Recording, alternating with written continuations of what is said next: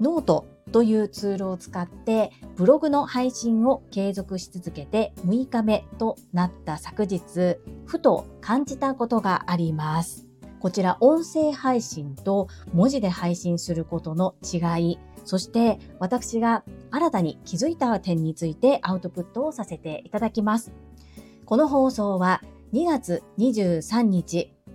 金曜日イベント朝倉千恵子運を整える丸観光記念トークイベントこちらの大成功を切に願うエミリンの提供でお届けいたします。エミリン、ウィークリースポンサー様誠にありがとうございます。エミリンが応援してくださっているイベントについて詳細を述べさせていただきます。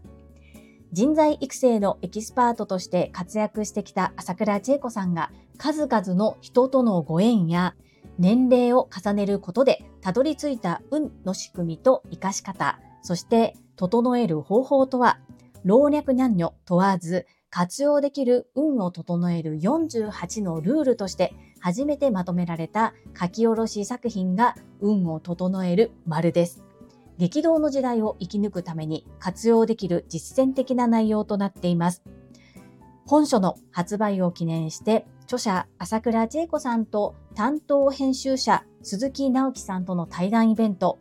本が企画された経緯や本作りの裏側など出版記念にふさわしく普段あまり聞けない話を予定していますという概要になっています。とっても楽しみですね。ぜひお近くの方、そしてお時間許す方は参加をよろしくお願いいたします。開催日時は2024年2月23日金曜日です。この日は金曜日ですが祝日となっております。開催時間13時30分から15時。会場時間は13時となります。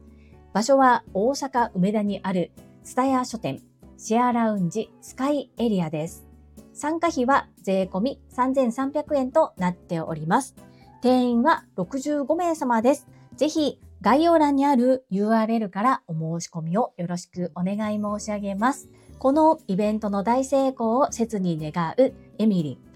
皆さんの毎日にちょこっとプラスエミリンチャンネルでスタンド FM にて配信をされています。エミリンの声はエゴエ。笑う声と書いてエゴエ。素敵な声で配信をしてくださっています。ただいまエミリンは365日配信を継続目指して一生懸命毎日配信されています。昨日の配信で私360日配信と間違って伝えてしまいました。申し訳ありません。昨日の時点で200回配信パチパチパチパチおめでとうございます。ぜひ皆様、エミリンのチャンネルもフォローの上、私の配信と一緒に聞いていただけると嬉しいです。どうぞよろしくお願い申し上げます。この放送は、ボイシーパーソナリティを目指すジュリが家事、育児、仕事を通じての気づき、工夫、体験談をお届けしています。さて、皆様、いかがお過ごしでしょうか？本題に入る前に一つご案内をさせてください。こちらのチャンネルでは個人スポンサー様を募集しております。ご自身の PR、どなたかの応援、何かの広告宣伝などにご活用いただけます。お申し込みサイトは概要欄にある URL からどうぞよろしくお願い申し上げます。そんなこんなで、ブログ、ノートを6日間連続投稿してみて気づいたことをアウトプットさせていただきます。私、スタンド FM 音声配信では本日で906日目の投稿となります。合間でメンバーシップ配信を行ったり、ライブ配信を行っているので、そういうものをすべて含めると、トータルでは972回配信をしていることとなります。そんな私ですが、ブログ、 note、こちらの継続配信昨日で6日目となりました。久しぶりに文字で投稿するということをやってみて気づけたことがあります。二つに分けてお話しさせてください。まず一つ目は、 Voicy でコメントを書いてきたことが役に立っているという点。二つ目は、ネタがないな、どうしようということがないということです。まず一つ目、 Voicy でコメントを書き続けてきたことが役に立っているなと思った点です。私は株式会社新規開拓代表取締役社長、朝倉千恵子先生の Voicy チャンネル、世界はあなたの仕事でできている、こちらで毎日コメントを書いています。毎日と言いましても、今は朝倉千恵子先生は土日祝日はお休みをされているので、そして長期でお休みをされることもあるので、毎日というよりはアップされると毎回という言い方が正しいかもしれません。文字数制限。1回に投稿できるのが250文字です。どうしても入りきらなかったり、2回に分けて投稿することもたまにあるんですけれども、基本的には1つの配信に対して250文字以内で先生の配信された内容を聞いて学び取ったこと、そして自分の所感をアウトプットするということを2年以上続けてきた結果、聞いた話を文字に落として端的にまとめることが少し慣れてきたかなという印象です。今回ブログを始めてみた時に自分でテーマを決めてそれに沿って書いていくんですけれども本当に少しずつですが端的にまとめて書くということが昔ブログを書いていた時よりも書きやすいなというふうに感じています。これはやはり学んだことを実践行動しながら毎日コツコツ続けていると少しずつ慣れてくるんだなということを感じています。そして2つ目は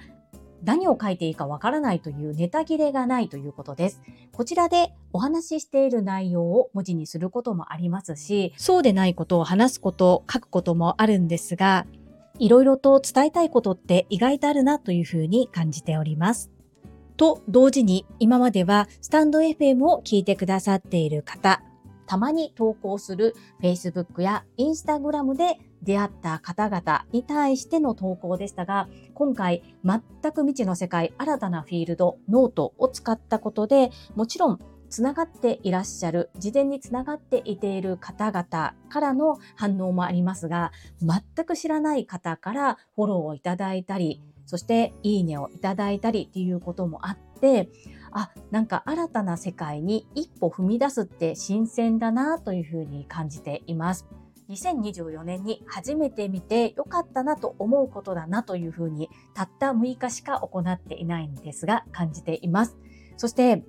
意外と継続するって難しいなと思っていましてこのノート予約機能が有料ということで今まだ無料で予約投稿をしておりません。その状態でうん、どのように続けていくのかっていう決めずにやったので自分で落としどころを今探しているんですけれどもまずは100日かなと思いまして勝手に100日配信継続100日投稿っていうのを目指しています。ノートの URL 概要欄に貼ってますのでもしちょっと見てあげてもいいよって方は覗いてみてください。こちらのね、スタンド FM と被る部分もありますが、楽しみながらさせていただいております。本日はスタンド FM 配信900日目から始めたブログノートのご紹介と6日間連続投稿してみた気づき、学びのシェアをさせていただきました。この配信が良かったなと思ってくださった方は、いいねを、継続して聞いてみたいなと思っていただけた方は、チャンネル登録をよろしくお願いいたします。皆様からいただけるメッセージが私にとって宝物です。とっても励みになっておりますし、ものすごく嬉しいです。心より感謝申し上げます。ありがとうございます。コメントをいただけたり、各種 SNS で拡散いただけると私とっても喜びます。どうぞよろしくお願い申し上げます。ここからはいただいたメッセージをご紹介いたします。第905回、物の持ち方、大切な遺品、眠っていませんか？こちらにお寄せいただいたメッセージです。テニバカさんからです。樹里さん毎度、今日も暇なんで連続コメントします。いつもツイッターでのいいね、コメントありがとうございます。そしてノートの紹介ありがとうございます。賢い遺品の整理のコツは、貴金属は上島愛さんのような素敵で信頼している人に買い取ってもらい、そのお金を手元にしてお金にならない廃棄物を処分するのがお得ですよ。そして気をつけなければならないのが不用品回収業者をどこにするか。一般廃棄物許可業者に必ず依頼してください。というのも家庭から出る廃棄物は全て一般廃棄物であると法律上位置づけられています。なので不用品回収業者さんに依頼する場合、ゴミ処理は一般廃棄物許可業者さんに依頼するんですよねと必ず確認をしてください。そこで口をもごもごしたらこの業者は点々点となりますのでご注意を。ちなみに無許可の業者に依頼したら依頼主も罪に問われますので、ほんまに気をつけてくださいね。